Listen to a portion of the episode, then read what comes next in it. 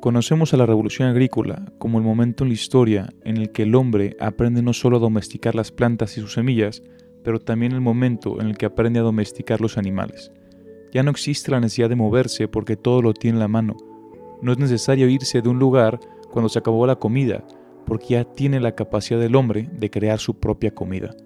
La esencia de la revolución agrícola se reduce a poder mantener a más gente viva en las peores condiciones. Imagínense, ya no tienes la necesidad de salir a cazar.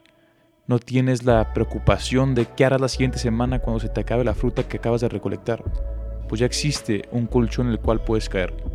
Esa tranquilidad le dio al hombre la oportunidad de empezar a concentrarse en cosas y abrió las puertas a que las sociedades que antes eran conformadas por algunas decenas y en raros casos por algunos cientos de hombres pasaran a ser ya poblados de miles pues la riqueza de una sociedad atraía a más gente a unirse a ella. Esto significa más diversificación en tareas, un aumento en mano de obra y por lo tanto más desarrollo no solo en lo tecnológico y en las herramientas que usamos, pero también en el factor cultural. En este parcial veremos cuáles fueron los factores que crearon las primeras grandes civilizaciones, por qué recordamos a unas más que otras, y cuál es la importancia de la agricultura en este desarrollo del hombre a través de la historia.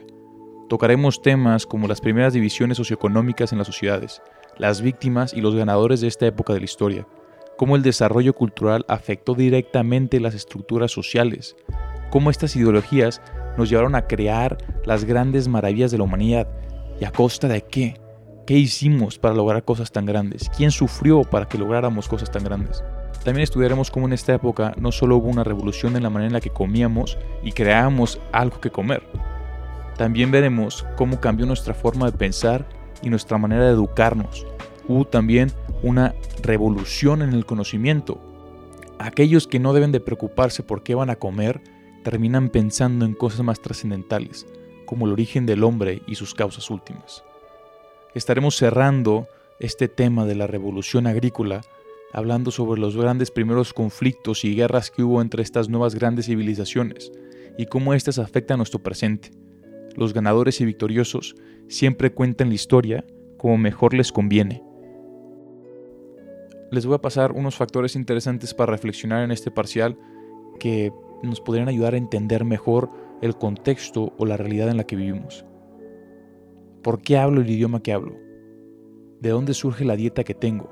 ¿Por qué como lo que como? Mi cultura, mi forma personal e independiente de pensar y mis ideologías qué tan influenciadas están por el pensamiento de otros y los acontecimientos históricos del pasado. Cómo los acontecimientos actuales afectan el tiempo que me precede.